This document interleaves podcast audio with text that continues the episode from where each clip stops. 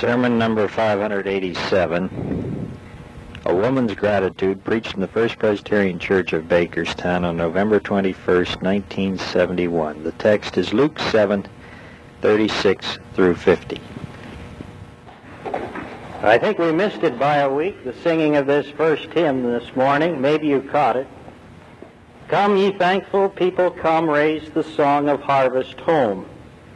All is safely gathered in ere the winter storms begin. I'm sure the Lord appreciates the great effort all of us have exhibited in braving the storm, which came, I believe, unexpectedly after the wonderful weather that he has been gracing us with during this whole fall season, though we can't feel much cheated when awakening on a morning like this to see the beginning flakes of the snow. Winter is with us, yet it's a great pleasure to see so many of this congregation who have, in gratitude to God, found their way to worship this day. May I read to you from God's Word about another woman who went out of her way to express gratitude to God. We read of her in Luke's Gospel, the seventh chapter, beginning at the 36th verse. A Pharisee invited Jesus to have dinner with him. So Jesus went to his house and sat down to eat. There was a woman in that town who lived a very sinful life. She heard that Jesus was eating in the Pharisee's house, so she brought an alabaster jar full of perfume and stood behind Jesus by his feet, crying and wetting his feet with her tears. Then she dried his feet with her hair, kissed them, and poured the perfume on them.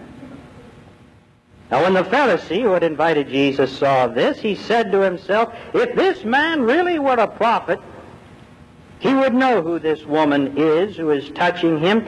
He would know what kind of sinful life she leads. Jesus spoke up and said to her, Simon, I have something to tell you. Yes, teacher, he said, tell me. There were two men who owned, who owed money to a money lender. Jesus began, one owed him $500 and the other one $50. Neither one could pay him back, so the moneylender canceled the debts of both. Which one of them will love him the more, Simon? I suppose, answered Simon, that it would be the one who was forgiven more. Your answer is correct, said Jesus. Then he turned to the woman and said to Simon, Do you see this woman? I came into your house, and you gave me no water for my feet, but she has washed my feet with her tears and dried them with her hair. You did not welcome me with a kiss, but she has not stopped kissing my feet since I came. You provided no oil for my head, but she has covered my feet with perfume. I tell you then, the great love she has shown proves that her many sins have been forgiven. Whoever has been forgiven little, however, shows only a little love. Then Jesus said to the woman, Your sins are forgiven. The others sitting at the table began to say to themselves, Who is this who even forgives sins? But Jesus said to the woman, Your faith has saved you. Go in peace. This woman of whom we have just read perhaps could be called the mysterious lady of the New Testament. We don't know her name. We don't know where she lived, but we do think we know what she did for a living, and it wasn't very honorable. Most despicable, disgusting. Yet she was a woman who is included in the narratives which Dr. Luke gives us concerning our Lord. And really, to someone who is rather pietistic, it is a real question as to why Dr. Luke would include such a conversation that our Christ had with such an infamous woman. The other Gospels, we don't think they include the story unless the ones that two of them tell is mixed up by Luke in this particular incident of this woman who was of ill repute. The only reason that I can figure Luke would have told us about this particular incident in the life of the Lord was because somehow he must have felt that this yesterday's woman of the street has something to say to today's person in the church. And if that is the case, what is it that this woman can teach us?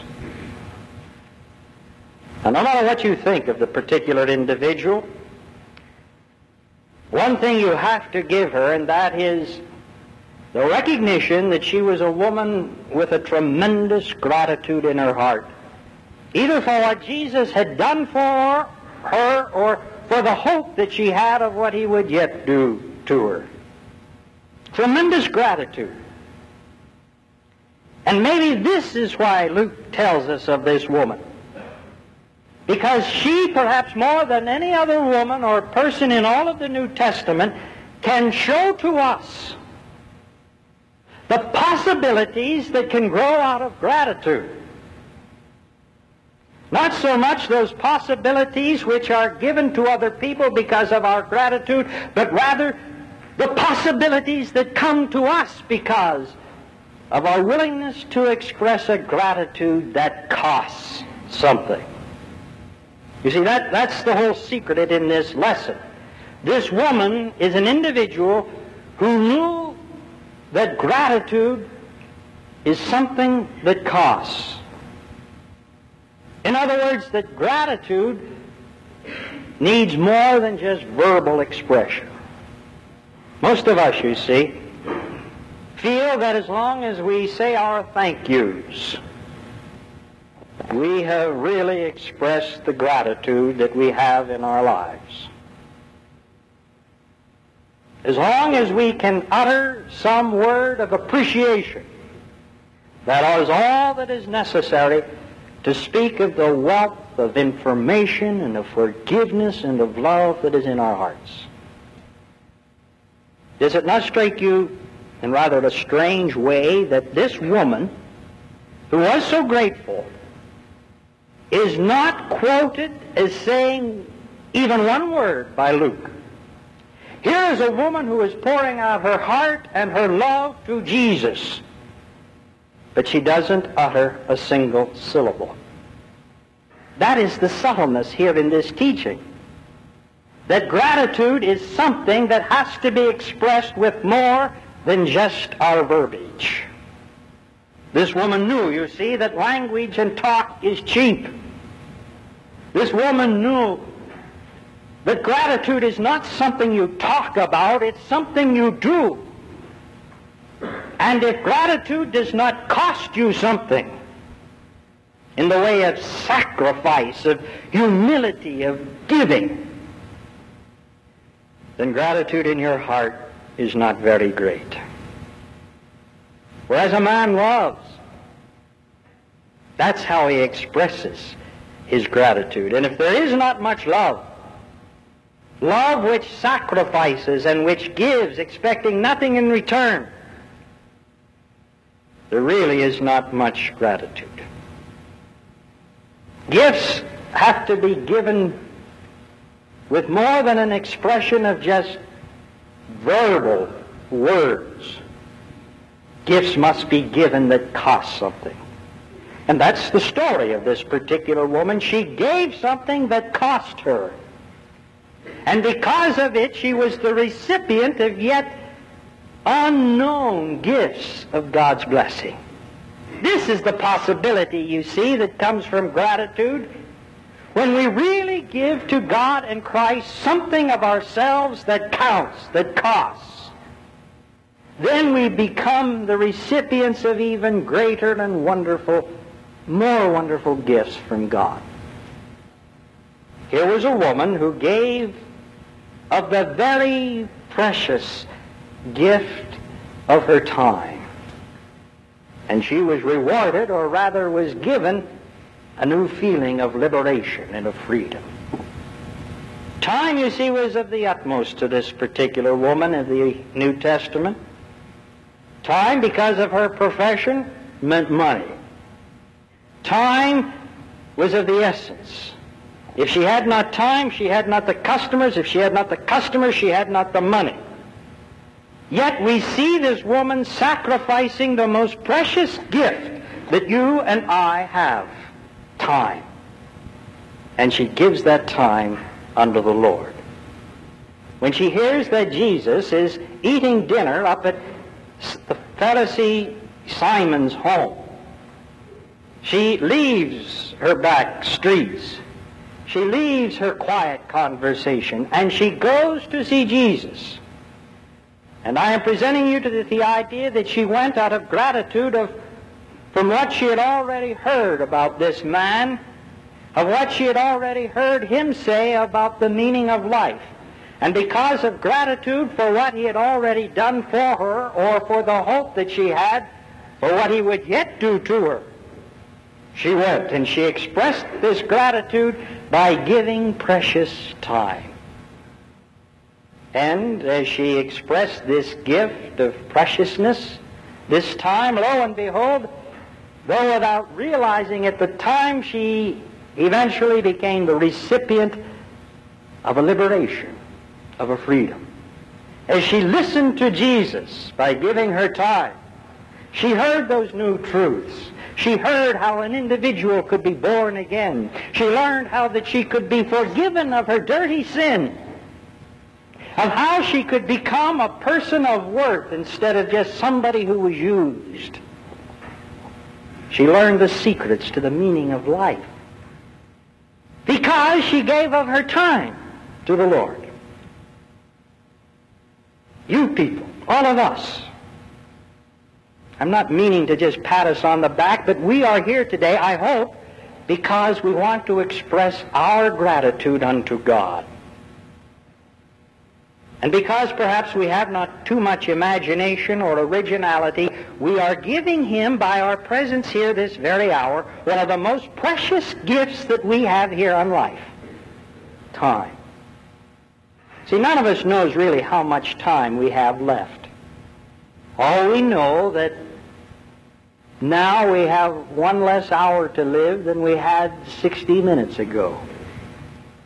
Some of us may not be here next Sunday. Some of us may not be here even to go to bed tonight. We don't know how much time we have left. Yet time is the most precious thing we have because of that fact. You, though, have felt gratitude unto God. And you have come to express that gratitude by giving the Lord one hour or two hours out of your life. This is an expression of gratitude, and believe me, the Lord sees it and knows it. We could have, you see, like other people, stayed home this morning, gotten ready to go to the football game this afternoon. Or we could have been whitewashing the basement, or as I planned to say in this sermon, rake leaves, but only a fool would rake leaves today. Well, we could have tucked ourselves in for another good hour of what we thought was well-deserved sleep. But no, we have come here. And in expressing this precious gift to God, we in turn are the possible recipients of yet a greater gift. In being here to express our gratitude, we can hear the Word of God. We can get new insights. We can feel afresh the power of God's Spirit. Maybe for the first time get Yes, that idea which is developed in the forgiveness of sins. We have a new freedom. We can become new people because of the time that we have given here today. In expression of gratitude, we may find that we become even the recipients of gifts yet that we know nothing about. See what gratitude can do when you give a precious gift like time? This woman found also that when she gave her most honored possession, she found a new faith. A new faith. Because she was willing to give unto Jesus her most honored possession. Do you know what is your most honored possession? Your respect. Your belief. When you believe somebody. When you give someone else your respect. You are giving to another the highest honor you can bestow upon another person. And you see, this is exactly what that woman was giving when she expressed her respect unto God in Jesus Christ. That's the whole irony of the story. You see, in fact, she was giving to Jesus what Simon was pretending to give, but which he really never did give. Simon had invited Jesus to dinner. Why, we do not know. Maybe it was because he wanted to trick our Lord into giving a false answer upon which he could be accused later for some crime. Maybe it was because he was just interested in what this Galilean had to say. Maybe it was because he was just a name dropper and he wanted eventually to be able to say, oh yes, I, I entertained that man one time in my home. But for some reason or another, though he invited Jesus to his home, he did not give him the dignity and the respect which he would have given another individual. He did not give Jesus his most honored and prized possession. No, three things were necessary if a guest was to receive a, or a host was to receive a guest into his home. First of all, he had to take the man by the shoulders and give to him the kiss of peace. Secondly, he would order a servant to come and wash the clay-covered feet of an individual who walked the Palestinian roads with only sandals upon his legs. Thirdly, he, he always saw to it that a bit of perfume or ointment was used to bathe the head of the guest to clear away all signs of perspiration. But when Jesus came at Simon's home, he, he gave none of these honored signs of respect because of perhaps fear of what other people might say if they thought Simon and Jesus were too closely connected. Perhaps he was afraid to show his allegiance to Jesus, but the woman was not. The woman, when she came unto Jesus, she fell down on her knees.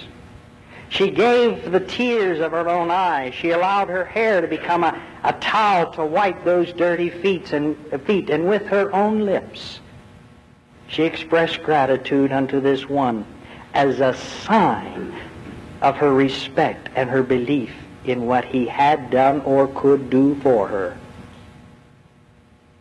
And because he gave her this, because she gave him this respect, because she gave him her allegiance, because she believed in him, the incident tells us that she was a woman who was healed by faith. She was an individual who found in Jesus a healing faith so that she could become a new person. If she had not given this prized possession, she would have been an individual who probably would have thought of Jesus as did Simon, merely another person in her life, merely another man that had come in to get something from her. But no, because she gave of her respect and her belief and trusted him, she was the recipient of the great gift of faith and she found a healing power because of this, which was given unto her because she first was willing to express gratitude by giving unto Jesus one of the most precious and one of the most priceless gifts that she could give. And then thirdly, we find that this woman, in expression of what God had done or was going to do for her through Jesus Christ. She was an individual who gave to Jesus the greatest gift that any person can give another herself. Her time, her money, her perfume, her tears, her expression, her respect, everything. She gave, and because she gave of herself, she found the meaning of love. Needless to say, this woman was in the oldest profession in the world because she had a hang-up on the meaning of love. Love to her was something that was acquainted with back alleys, secret invitations, men's strange bedrooms. Love was something that was thought of as a job. Love was something that you got with money. Love was something that she shared with other men's wives. Love was something less than what God intended it to be to this woman. And though she had given her body many times to men, she had never given her life to one man. But because out of gratitude for what she heard Jesus say, and for gratitude for what she believed Jesus could do or had done for her, she gave to this man her life, her all. And in so doing, she found the meaning of love. We love because God first loved us. And ladies and gentlemen, we shall never really know what it is to love God or somebody else until we first learn how to give of ourselves entirely to Christ. You see, this is the reason that some of us are having rather a difficult time in life. Why we have no real freedom. Why we have no great faith that can move mountains and heal. Why we have no great appreciation and respect and knowledge of love. It is because we have not yet learned how to give of these priceless, precious, personal gifts to Almighty God. And one of the reasons why we talk about giving from time to time, and yes, at this time every year, is just not so that other people can become the recipients of our gratitude, just because other people who have not can receive because we have, just so that other people might have education and new health and the new knowledge of Jesus Christ. But we give. And Christ wants us to give because in our giving there's even greater possibility for us to find the meaning of life, to find a new freedom, to find a new love, to find a new life. And Maybe one of the reasons that you might just be having trouble in finding happiness and joy and love and freedom is simply because you're not giving enough of those prized possessions which God has first given unto you. As you give today to the work of the women, to the mission of the church, may you do so out of gratitude that costs you something. And who knows, in giving of your gratitude so that others might have possibilities. Don't be too surprised if you find new possibilities coming into your life because you have been willing to give of yourself, your precious time, your total being. Let us pray. Our Father and our God, we're very thankful for all that Thou hast given us. Forgive us, Lord, when we forget that we have because Thou hast given, and that others have only as we give. So, Lord, help us in this hour not only to know that our gifts are going to be used for the furtherment of our kingdom, but also, Lord, that in giving we find citizenship within the kingdom. For we pray it in Jesus' name. Amen.